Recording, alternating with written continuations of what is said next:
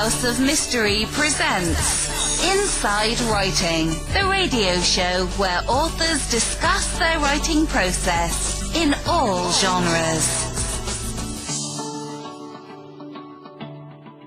Welcome back into the House of Mystery, and I'm Al Warren, of course, and joining me today, co-hosting, is David North Martini Martino. Thanks, our Alan. co- he's our cocktail provider, and he serves cocktails during the show. So Absolutely. absolutely. So place your Mixing them order right on- now. Yeah, place your order online, and he'll have it sent to you. Might be a little warm by the time you get it, but it's the thought that counts. That's Hey, so we are talking about uh, a lunatic asylum, and that's not the House of Mystery. It's actually Broadmoor, and that's a um, asylum for criminals in in the UK. It's been very popular. Some of the books I've covered, true crime, the uh, some of my um, subjects have been in Broadmoor, so it's um, it's a great place to be. Um, so joining us is the author of the uh, book Broadmoor Revealed, Victorian Crime and the Lunatic Asylum is Mark Stevens. Thank you for taking the time to talk to us. Oh, my pleasure. Yes, yes. Congratulations for having me on, and uh, greetings from Royal Berkshire. Yeah, there you go. Uh, um, so Broadmoor Revealed, a- any of the royalty in there? You know, it's that.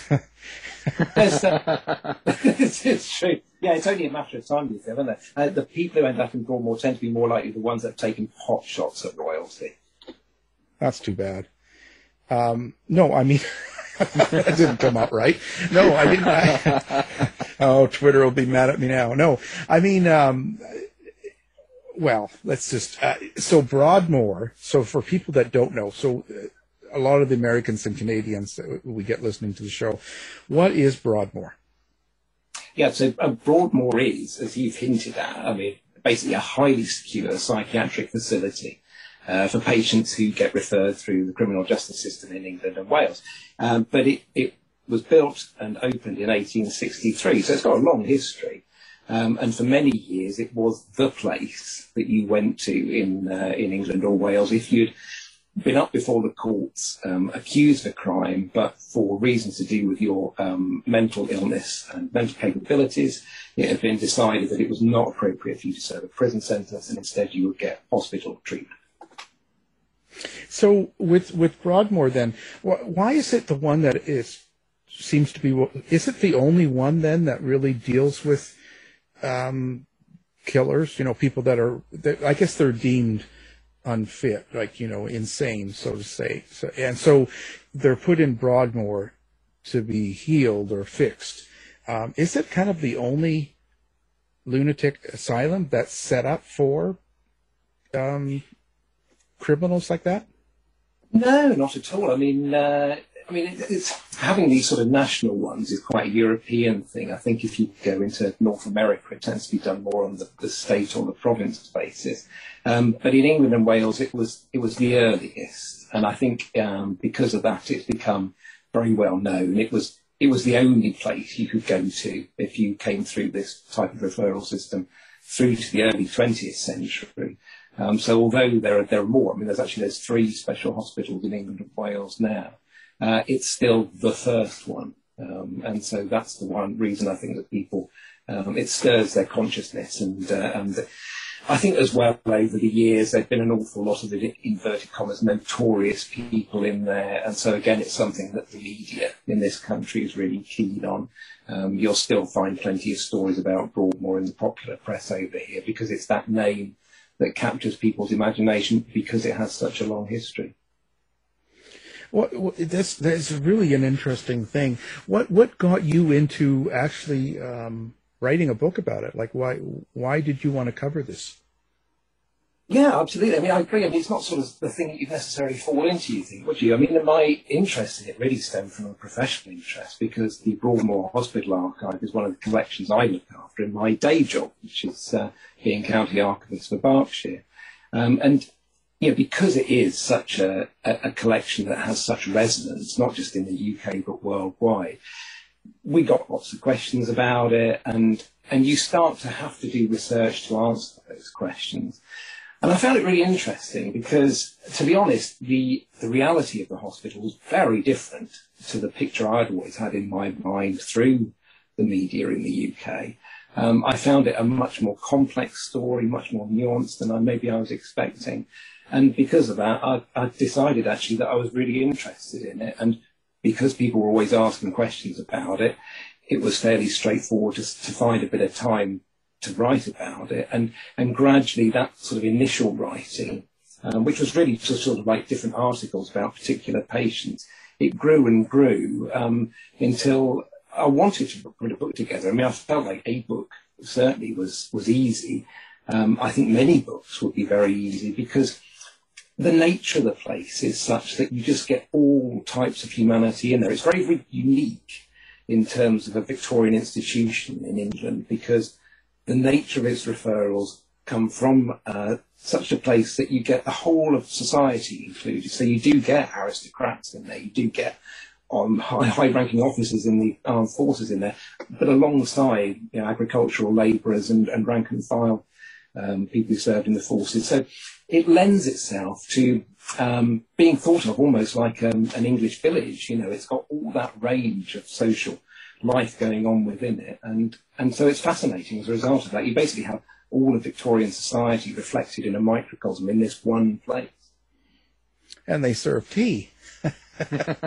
yeah, they do serve tea. Yeah, I mean, uh, to be honest, if you didn't serve tea in this country, you probably wouldn't get out somewhere alive. uh, but, but yes, they serve tea, and right from the start, they served tea, absolutely, and insisted on, I expect.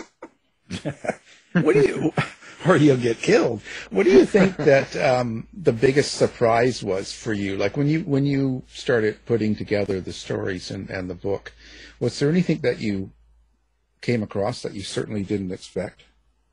Yeah, definitely. I mean, I mean my, my impression of Victorian asylums um, was very much that was sort of like, well, I suppose from things like the horror genre um, and also from um, popular fiction and popular TV programs as well. I thought it was just some sort of dreadful place where just awful things happen. Um, and actually, the reverse is true in the Victorian period. The Victorian period um, in Europe certainly is a very enlightened in terms of looking after people with mental illness, um, and they try and treat them as well as they can. All the sort of negative things we have around asylums and these sort of hospitals comes actually from the 20th century rather than the 19th. So I suppose I felt, I mean, I hesitate to use the word evangelical about it, but I suppose I felt that I, I, I discovered something that I wasn't aware of, and probably a lot of other people um, shared my beliefs as well and I felt actually that this was something I wanted to tell people was that these places have been built really with a very optimistic slant. You know, they've been built with hope. They've been built with a feeling that they would be able to rehabilitate a lot of the patients and they'd be able to rejoin society. Uh, none of this proved to be true, but that didn't stop them at the time building them in these optimistic ways. Um, and it just seemed a really potentially positive story to tell rather than maybe the negative story of Broadmoor that tended to be the one that people had heard. Well, it's it's kind of housed some of the most um, notorious um, of the criminal killers in, in the history of UK. So I think that's and that's what people tend to gravitate towards, especially lately with true crime. It's so popular, right? Yeah, absolutely. I, I mean, I think you know there is a fascination, isn't there, for for the. I suppose it's not necessarily the people, but it's the sorts of things that they've done. Um, and these things that, um, for most of us, we find just beyond our comprehension that somebody might might do something. I mean, you know, the very typical Broadmoor patient is somebody who's killed a member of their own family. Um, so, you know, for most of us, that's just something beyond our comprehension. And then, as you as you've hinted at as well, you find some of these very rare cases where people have attacked um, strangers, um, and I think they I think they really hit the fear button, don't they, for people? You know, this idea that you could just be minding your own business and then suddenly fall foul of some some person who thinks nothing of doing something dreadful to you, um, but who doesn't understand what they're doing as well. So it's all these all these sort of different things are caught up around somewhere like Broadmoor that make it difficult to fathom, and I think that's where the fascination comes from. I think a lot of people think too. I, I you know, you get this a lot where people um, they get put in an insane asylum and they've killed a lot of people or they've done something, you know, just terrible. And a lot of people just don't. What happens to a person uh, that's in Broadmoor? They, they, I think a lot of the general society probably thinks it's not really a punishment. They're getting off easy. Um, is that true? I guess you might think that, but I mean, I have to say, having visited it many, many times, um, it, the, the, thing that I suppose those of us who are rational, I count myself as being rational, those of us who are rational share, um, is that we're all quite predictable in the way that we do things. And, and Broadmoor patients aren't like that. So I'm, I mean, the sort of the, the, atmosphere around the place is always one where you're never quite sure what might happen. You know, it's just the nature of the people who are in there. Um, and it's not like you're you're free. I mean, uh, these days, Broadmoor is what's called a high secure facility. Um, you'll probably stay there for six to eight years, the idea being that they should sort out some sort of treatment regime for you. And then you'd go on to a medium secure facility and gradually you sort of take all these steps potentially of going back into society. But, you know, equally, some patients are probably never likely to leave because their mental illness will never quite be organised in such a way that it can make them safe. Um, I mean, it's a it's a place of, of attempting to provide recovery and rehabilitation. There's no doubt about it. You know, it's it's if you go there, the staff have a very positive vibe about them. They're trying to do the best by the patients, and they're trying and to give them all the tools they can to bring them back into society. But at the same time, of course, you know, a lot of these people have conditions which make life very, very difficult for them to ever try and manage. So, you know, is that preferable to being in jail? I don't know. I mean, if you go back into the Victorian period, you do find the odd sort of old lag, you know, criminals who'd obviously spent donkey's years in jail, um, who attempted to fake mental illness and end up um, getting transferred to Cornwall. There's not many of them, but there's one or two. Um, and they all moan about it once they're there because the prison had certainty you know, everybody knew where they were in prison. They had a routine. They had different personality types they could all understand. And it's just not like that somewhere like Broadmoor. It's, it's a different place. Um, I, I, I don't think I would choose to go there myself. well, yeah, yeah. A, I, but I know that um, one of the prisoners I was was studying and did a little uh, book for was um, Robert Maudsley, right? The uh, Hannibal the Cannibal, as they call him. Um, it, and it seemed like he really enjoyed his um, Broadmoor, and in fact, he tried to get back in there so he would stage almost some a killing that he had done to make it look like he was eating brains, so that they would consider him insane. It didn't work for him, but um, so I just I so I do get the impression that people like it better. Maybe uh, I'm not sure why. I suppose, I mean, if you're used to be. I mean, because I can't remember how long he was in there. Was it seven or eight years? Something I mean, like that. Yeah. I mean, some people people like him are also very. They're traditionally these are always the hardest patients to manage because um, they're the people who these days you tend to say would have a disordered personality. If you go back to the Victorian period, they were called being morally defective. They basically they behaved in a way that wasn't wasn't normal and it didn't conform to society's expectations. And in the middle period, they were called psychopaths. And, um, and it's that sort of person is always a really big challenge for people trying to treat mental illness because it's, as we stand at the moment, it's not something that is treatable. You know, it's a behavioural disorder rather than a mental health disorder.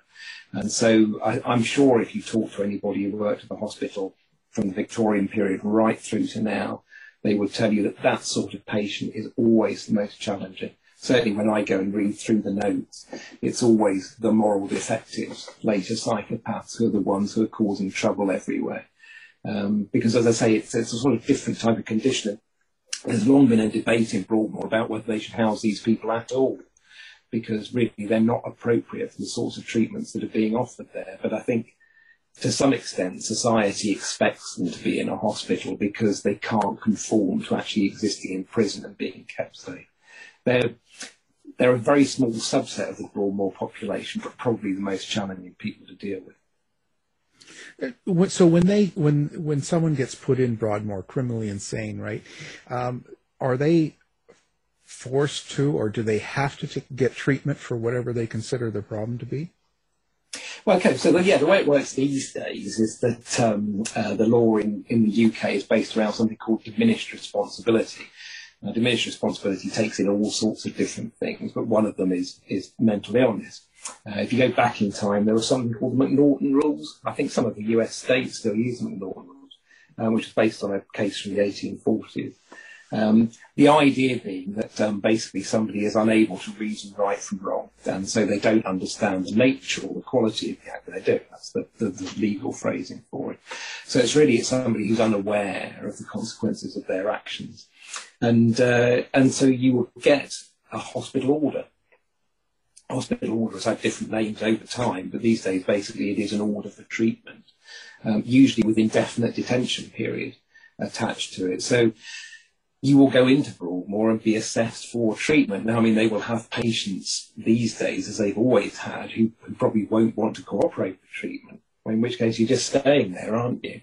Um, your incentive to be treated is that you, um, if you manage to get yourself sorted out and you can stabilise your mental health condition, you will gradually make it to a medium secure facility and indeed then low security and be back into the community in due course.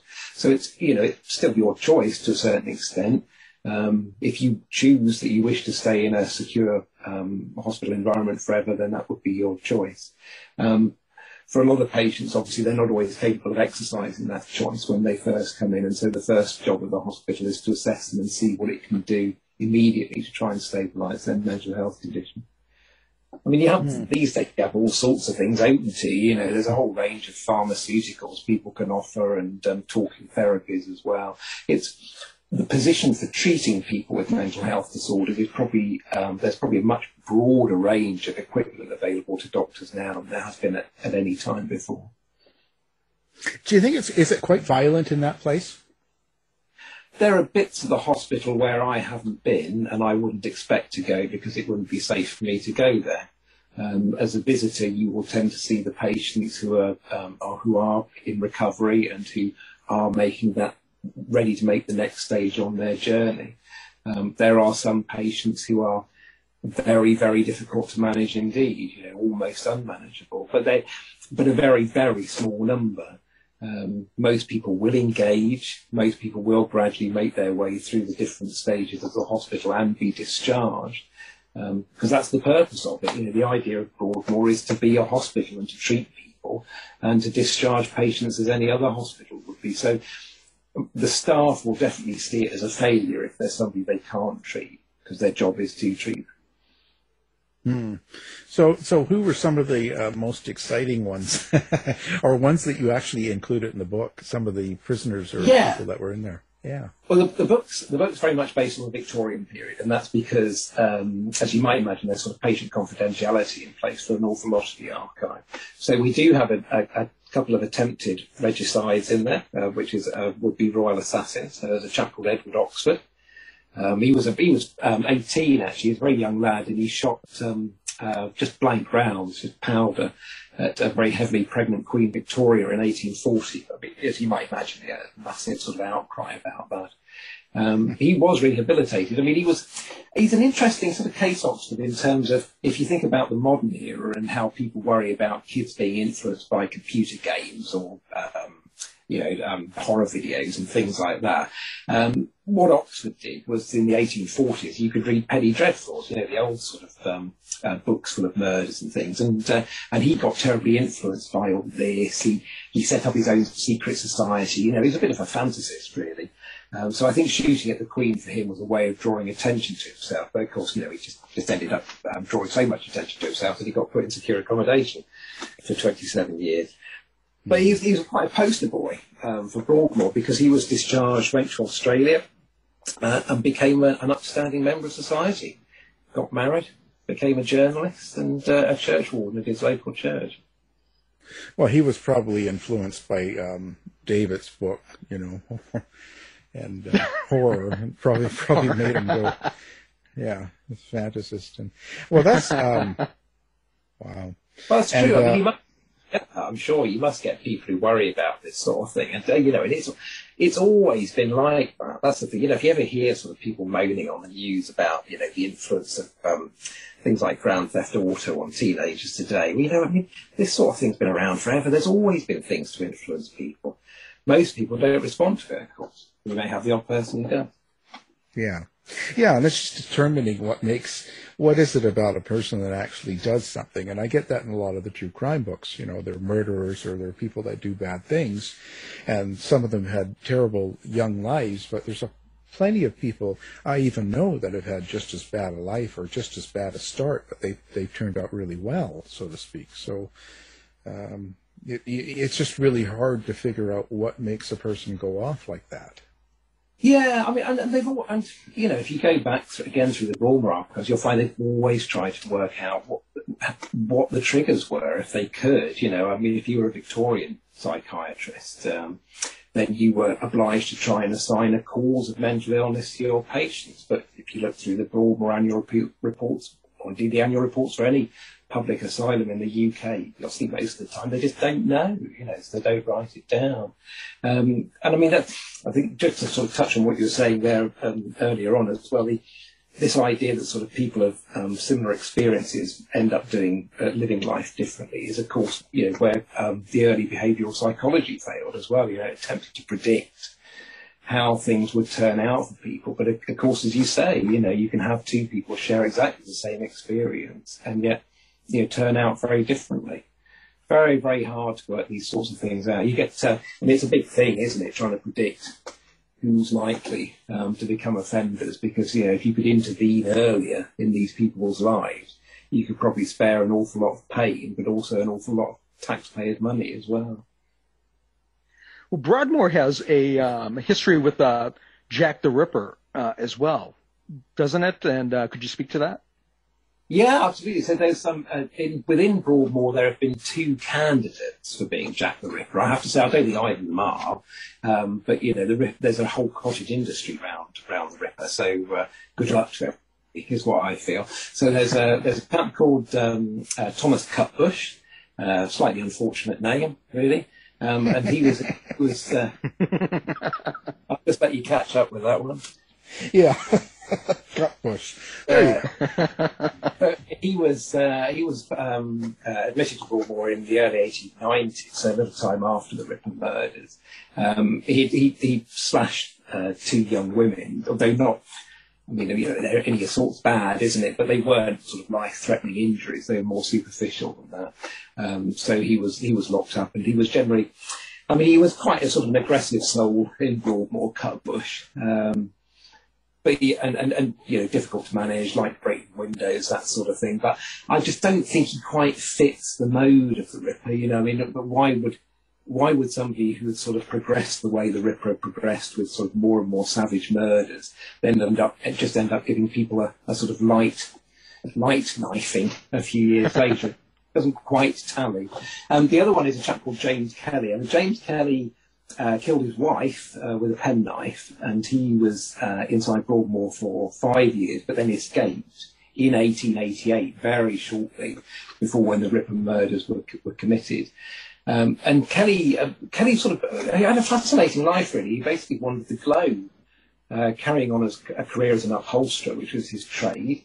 Uh, he made contact with Broadmoor from the British consul's residence in New Orleans in 1896 uh, when he obviously was down on his luck, and he asked whether he could be sent back because he'd quite like to go back home to Broadmoor, please. Um, but uh, and they actually put him on a boat. They put him on a boat to Liverpool and telegrammed Broadmoor to say when it was turning up. But it made very good time across the Atlantic. Uh, and it got there early, and so um, when Kelly arrived early and found nobody there to meet him, he just uh, went his way again. Um, before finally turning back up at Broadmoor again in 1927, when he was about 70 odd. Um, disabled, deaf, unable to work anymore. And so he, he came back to the one place he thought could be guaranteed to give him food and shelter. Um, the British Home Office was not very keen on him being let in, but the Broadmoor doctors argued that their duty of care to the patient was never extinguished, and so they did let him in, and he spent the last two years of his life in the hospital again. So he was at large from 1888 through to 1927. Um, but again, he doesn't really fit, I don't think, the, the Ripper personality. I mean, he was somebody who attacked uh, one person, his wife, um, he, because he was having delusions that she was being unfaithful to him. She wasn't, but you know, he was delusional about it. Um, and otherwise, when he was in the hospital, he showed no signs of violence at all in any direction. Um, the fact that he seems to have uh, carried on a successful career on across different continents for many years, and then come back to Broadmoor when he felt unable to work, also seems to imply it's sort of somebody who just got on with his life after he escaped. So, I mean, the, the advantage for Kelly is you can't pin him down during that period when the Ripper murders were com- were committed, but he, to my mind, he doesn't quite fit the image of what the Ripper killer probably was like. Yeah, yeah, it's kind of it's one of those things we'll never solve, right? But um, Yeah. yeah, you hear so many stories. Um, and, and now I noticed also that William Chester Minor. So was he put in um, Broadmoor? Yeah, William Chester Minor was there for 40 odd years. Um, so he spent, well, actually, it must have been the greater part of his adult life in Broadmoor, thinking about it. He, I mean, he's a, a Massachusetts lad. So, uh, I mean, he was, he's got, again, got a sort of globe-trotting background. So he was born in Sri Lanka um, because his parents were American missionaries out there. But then he um, he came back. They came back to the East Coast, and uh, he uh, studied to be a surgeon at Yale. Um, very very well off background, the Minor family. He started to suffer delusions of uh, persecution when he was in the U.S. Army, fought in the American Civil War, and so he was sent to what was called the Government Hospital for the Insane, which is in Washington. I think it's still around. It's called um. Yeah, it's, it's called the White House now.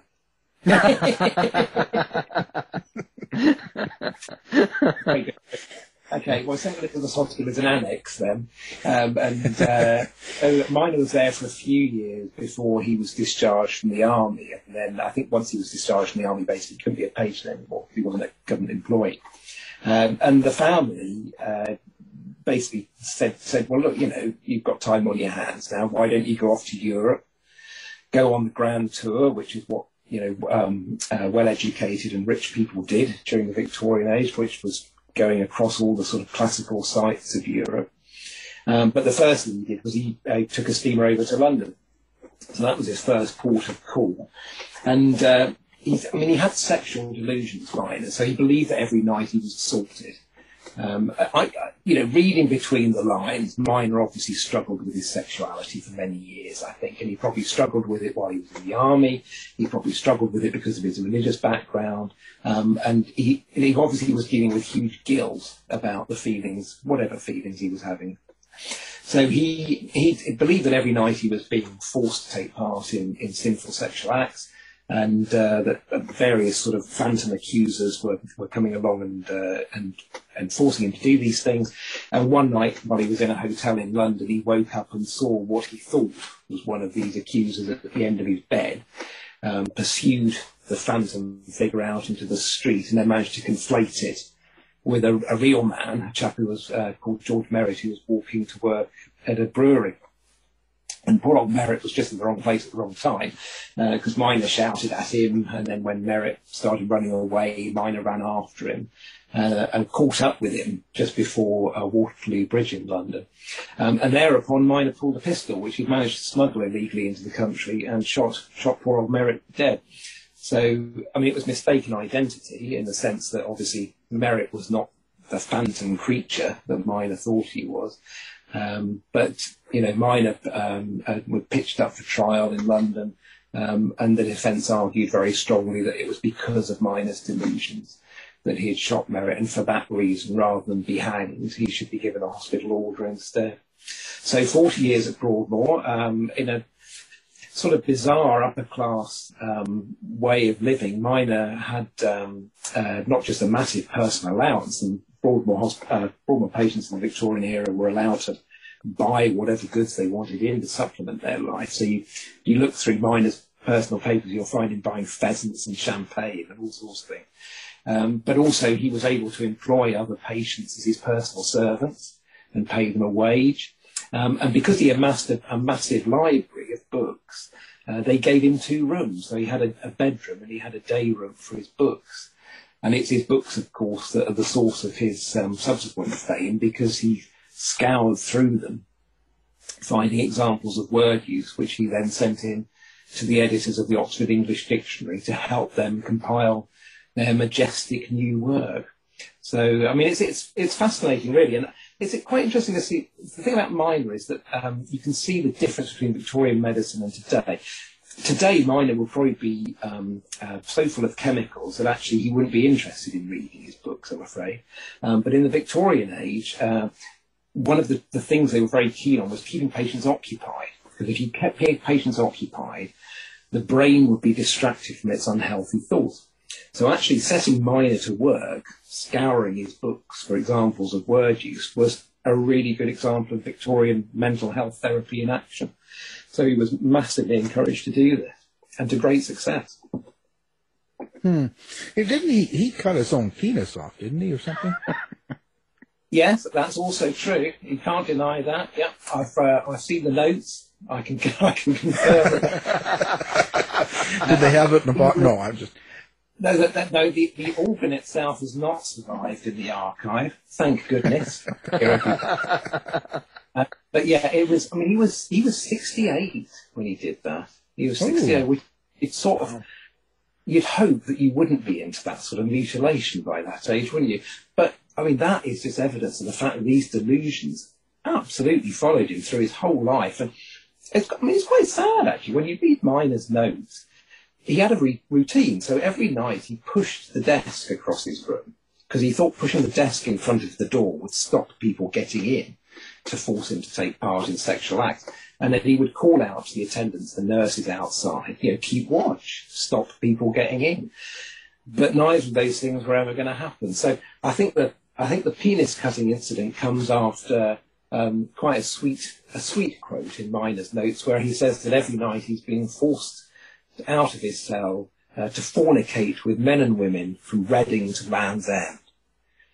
Uh, that will mean more to your UK, uh, any UK listeners than it will to you, but I live in Reading. Land's End is about 300 miles away. So every night, poor old Miner was indulging in 300 miles worth of wild sex.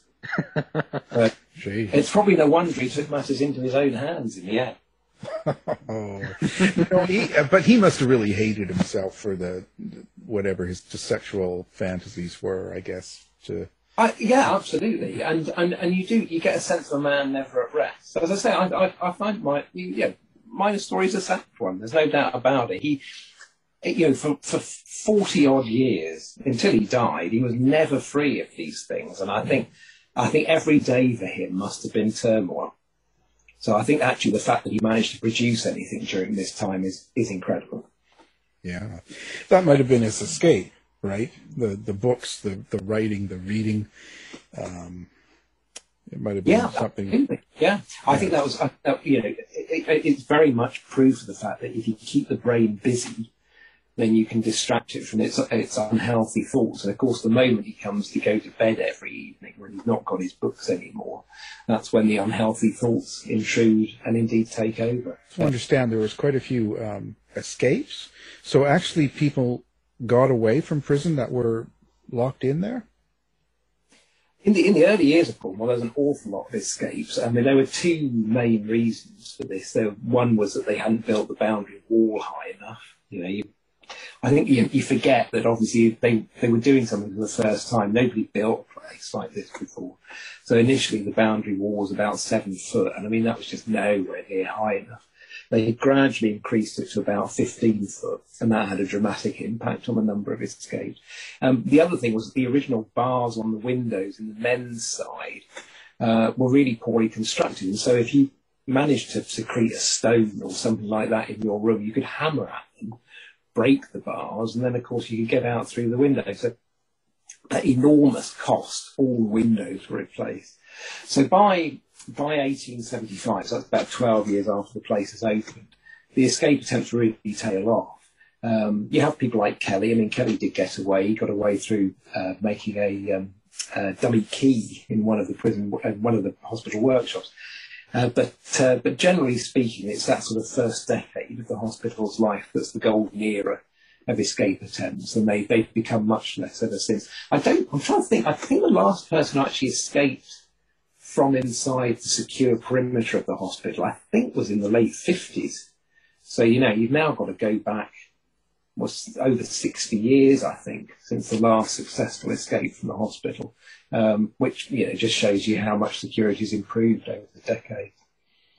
Well, but that, I, yeah, it's it, it's got to be much better now, right? They have you know so much more technology. Um, but I just I just wonder. So did did anybody famous get out of there that they never did catch again, or?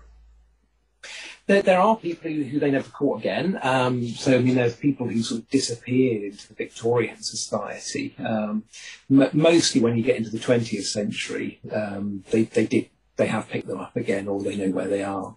Um, but in the Victorian period, there are three people who got away never to be seen again. One was um, um, a woman who was a, a sort of a, a, regular thief, and she was also a regular changer of her name. She had loads of aliases, and I suspect she just disappeared back into somewhere, some haunt that she knew, and changed her name.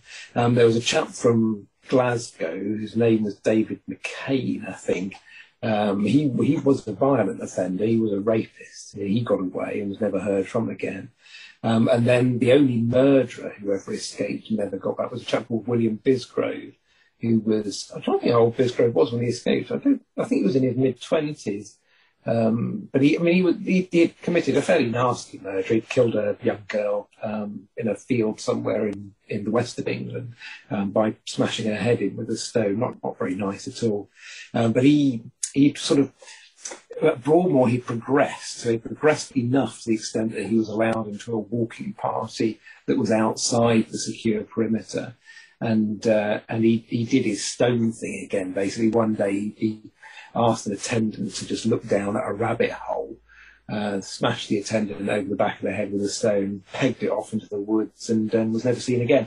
That was 1867, I think. So that was that's within the golden era of escapes, and um, and so he's uh, he's the one murderer who got away. Mm. You know, and one thing I, I so people I have to ask this because it says like you had what there was five women who actually became mothers, so gave birth. Um, were were they allowed to have sex in there, or was that did they have men and women together, or how did that work? No, indeed, no. So um, the women, the women who, who've all give, given birth in um, and there have been a number over the, the decades. They were all pregnant when they were admitted. So um, the question then became really to what extent were they allowed to look after their children, and every child that was born in Broadmoor ended up being taken away um, but if the mothers were, were in recovery, if they were felt safe to be looking after their children, then they were allowed to nurse them for a few months. Um, if they were not felt to be safe with their children, then their children would be removed from them at birth and given to somebody else to look after. And uh, I mean, I, it was a decision that they definitely made on a case by case basis. Uh, because so many of the women were inside Broadmoor for murdering their own children. So you had to be really certain that that wasn't going to happen again if you were going to let a mother nurse her child. There was, I mean, it, for practically the whole of the hospital's existence, the men and the women were completely separate. Um, so there were, in the Victorian period, they would see each other only at chapel, and then, to be honest, only the women would really see the men because the women had a, a, a gallery where they were allowed into behind the men. So at chapel service, you had both sexes in the same space, but not actually in contact. Otherwise, they never saw each other at all. Uh, when you go into the early 20th century, you start to get um, patients allowed to mix at things like dances and other social occasions occasionally. But there's there's nothing there's nothing by which you might understand to be sort of conjugal rights in Broadmoor. Um, so if you're thinking that that might be an attraction, you're sadly mistaken. oh well, you know that's that make me visit.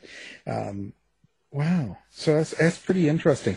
Um, so when you wrote the book, did you have something in mind that you wanted people to take away from the book? Like, was there something different? Yeah, when I was writing, when I was writing the book, I definitely wanted to try and demystify the place, and I wanted to I wanted to show it for being, to be honest, pretty much like anywhere else. Um, I, I, it is exceptional. There's no doubt about it. It's an exceptional place, and uh, and the sorts of, particularly the sorts of reasons why people end up in there are really unusual. You know, I, I mean the the dreadful things that people can do to each other um, because they don't know what they're doing to each other. Mercifully, it's rare. Um, but I suppose the fact that these people are just the same as anybody else is a fascination. Um, and I wanted to try and get that across. I wanted to try and get across a story of people beyond one appearance in court or one sentence in a newspaper and really get a feel for how the hospital joined the rest of Victorian society. You know, I mean, Broadmoor, Broadmoor is not a space that is completely separate from the rest of what goes on in England and Wales. Broadmoor's a part of what goes on in the rest of the country, which is you know true of any mental health hospital. And I think that for me that was the interesting thing was to try and talk about it as if it was something that was part of us, and that obviously part of us lives in it as well through our fascination with it. Um, and try and reason with that, you know, try and sort of get a handle on the fact that somehow we have to acknowledge this place's existence um, and decide how we feel about it and how we want to respond to it, because it's not going anywhere. The fact that it's survived for 150 years tends to suggest it's been a success. Um, and I don't see it going anywhere anytime soon. How did how I was just thinking. So how do they handle COVID in a place like that? Because it, it must be very difficult. Oh, I, I, mean, they've had to keep going. Obviously, I mean, I think it, it, again, it's a hospital, so it's no different to any other hospital, and uh, and they will have protocols for everything that they do. Um, I, I, I, I did actually catch up with the current head of it the other week, and and I think it's been hard because they've tried to carry on doing all the things they would normally do. But I mean, as as all of us found over the last year, that even if you're allowed to do things, they all seem to take so much longer they're so much more complicated than they were in this pre-pandemic era. Um, you know, life's slow and life sort of seems full of barriers at the moment, doesn't it? And I don't think it's any different there. They'll have had impacts on visitors as well. You know, I mean, obviously um, patients do have visitors, but that will have been severely curtailed over the last year. I would imagine it's felt it's felt odd, like working anywhere has felt odd. Yeah, I would just imagine in an enclosed society like that, or like just like a prison, that if if it get gets into the prison or into the hospital, it would be a terrible thing to control. That's you know. Yeah, I'm sure. I mean, I, I don't know what it's been like um, in North America, but certainly over here, the prison system, there have been a number of outbreaks in prisons. I think, what, obviously, Broadmoor is as it's a hospital. I think it probably benefits from the fact that the nurses are used to doing things like having clean regimes, you know, and making sure that everything's sterile, um, which you wouldn't get in a prison environment. And I suspect that's why prisons have been so badly affected. They're not really, prisons aren't really built, are they, for providing health care? Um, yeah, that's why places like Broadmoor came into being as an alternative for that. So, so yeah, I mean, I definitely, you know, when you you can see over here that enclosed spaces have been a problem. Um, I think at Broadmoor, as I say, because they're used to dealing with that medical side of things, it's probably made it a bit easier. Certainly, I as I say, I caught up a couple of weeks ago. I'm not aware they've had any major problems there. Wow. Uh, so, do you have a website of your own that uh, people can come find you at, or do you have a, a, a social media set up to promote yourself or the book? Um, I, I, am on Twitter, though I'm really, really bad at using it, but the handle is at Markoria, M-A-R-K-O-R-I-A. Uh, the best way to get contact with me uh, if I'm not responding to Twitter posts is actually through the Berkshire Record Office website, uh, because that's my day job, and any message that comes through to the Record Office is not only monitored at least five days of the week, but also they'll know where to find me. Hmm. We'll have. Oh, we'll also have the pen and sword uh, uh, website up on ours so people can find yes, yes, yes, please. and stuff like that and stuff like that. How long did it take you to do um, this book? The book, the book sort of it came into being, I think, from a series of sort of smaller articles, and I'm trying to think back to it now. I reckon, I reckon that I I had these sort of smaller pieces. And I put them together, and then I started making sure they linked to each other and expanding them a bit. And that probably took don't know, eight or nine months probably. It was a fairly intensive period of working um, because obviously, you know, you're, you're, trying to work it around your job.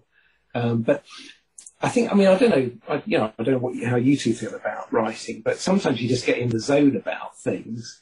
And I think when I was piecing together the articles um, and making it into a book about Broadmoor, I just felt very much in the zone, you know, because I knew my topic by then. I mean, it, it, wasn't like I was having to stop every minute to go and do a bit more research, which, which you know, certainly sometimes with, when I'm writing other things, I find um, it was really easy to just go straight through and plough through it pretty much from beginning to end.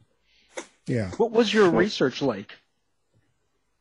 Well, it was very intensive in terms of, um, of trying to gauge material. So, so what I what I would typically do then um, is that uh, because I'm, I'm, lucky, I've got access to all the archives. So I will transcribe things, and I find transcribing things.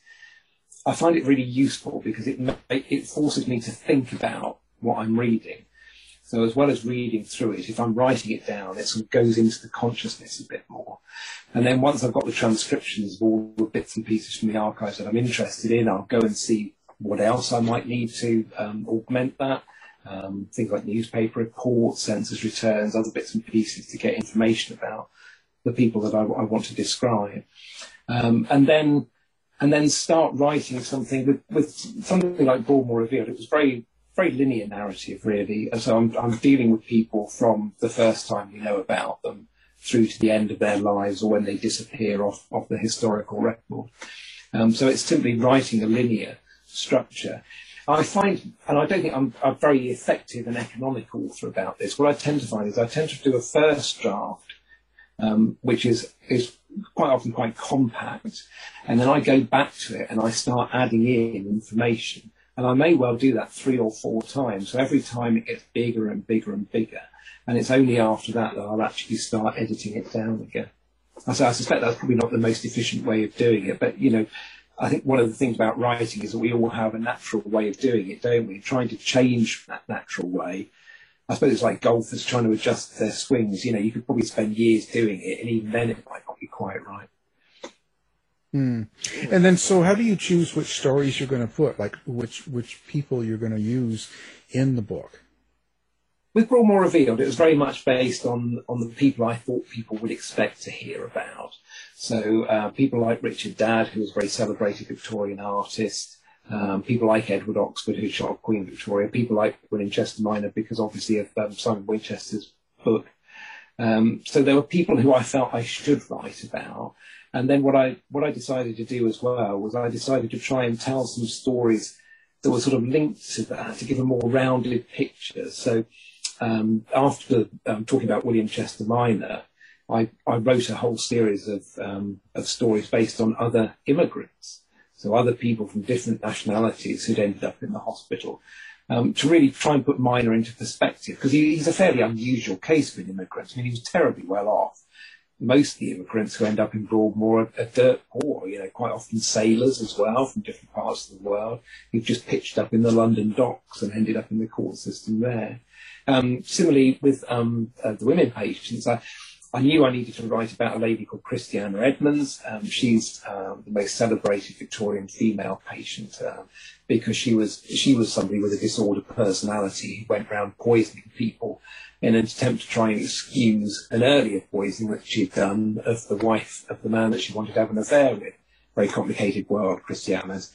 Um, and I thought actually doing doing a selection of, of women who were not Christiana would again make her stand out being exceptional. She's Christiana is very unusual in being somebody who uh, is um, committing a crime on strangers. With on the female side, she's almost unique in terms of that, um, because virtually all the women who were in Broadmoor in the Victorian period were those who had killed their own children. So I felt doing a series of pieces about that would be something that ought to be done. And then it becomes a sort of arbitrary way about how to do that. And I thought that doing it in terms of women who were pregnant when they'd been admitted to the asylum would be interesting because there was a positive to that. Um, you know, I mean, there, there was new life coming out of sometimes very tragic circumstances, and I thought that would be be a nice balance. So, so it was very much um, based on sort of what I felt people would expect to hear about, with me then weaving in some of these things which I found interesting, which put these people in context. I mean, I have to say, you know, there's, I, I think there's about 2,000 Victorian patients And you could write a book about any of them. I mean, they're all absolutely fascinating. Hmm. So, do you plan on doing another, or are you going to continue kind of doing this thing? What do you think? For, the, for about the last 10 years, it feels like I've had three other Broadmoor books on the go and not enough time to write any of them. But they're all, they're all largely researched, and I would very much like to do them. Um, and they, what, what I would like to do is I'd like to do two that are based on, on families um, and try and put patients into the wider family unit because I think you can just find out so much more about Victorian Britain through doing that. And I'd like to do a Broadmoor origin story. That sounds very, very sort of uh, fashionable, doesn't it? And I think a Broadmoor origin story based on the case of James Hadfield, who was um, a chap who shot at George III, um, but it's Hadfield really who creates the situation whereby Broadmoor comes into existence. Although he was never there, uh, 60 years after, after Hadfield's offence, Broadmoor is created, and it's very much due to his actions uh, shooting at George III in the Theatre Royal in Drury Lane in 1800.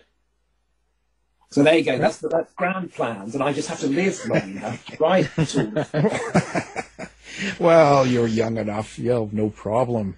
You know. Um, jeez. Well, it's it's certainly been a pleasure. It's certainly an interesting uh, subject, and uh, could just talk about it forever. Um, pretty amazing. So, it, it, have have you? Is this the first book you've had published, or have you done other books before?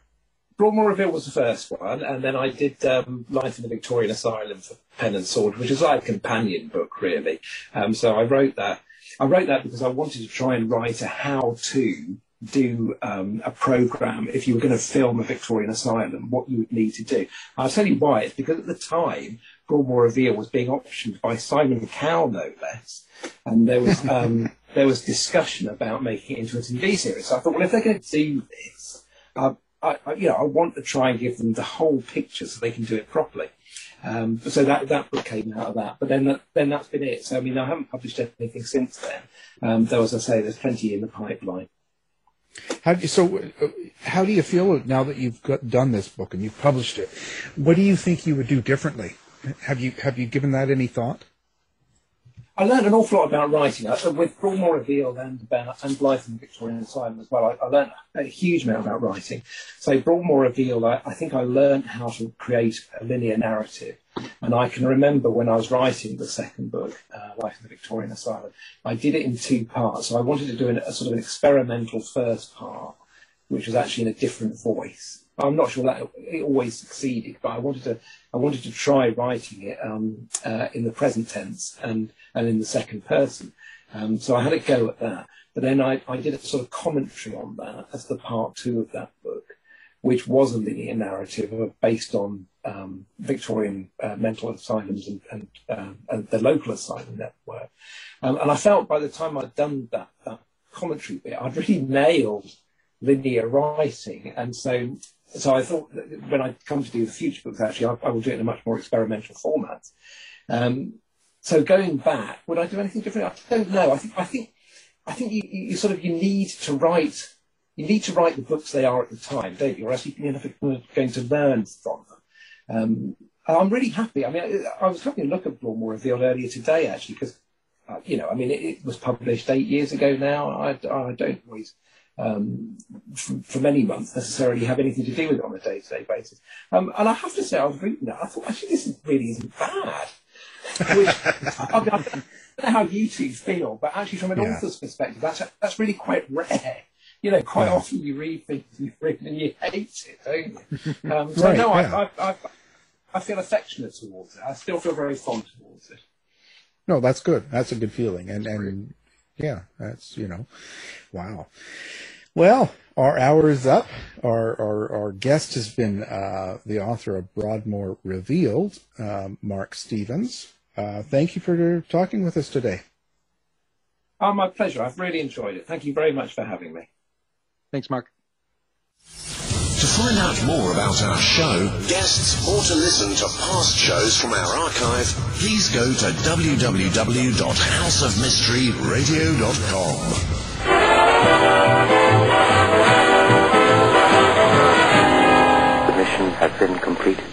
The end. By George, he's got it. It is the end. I'll see you. If you're lying to me, I'll be back. This has been a production of Something Weird Media.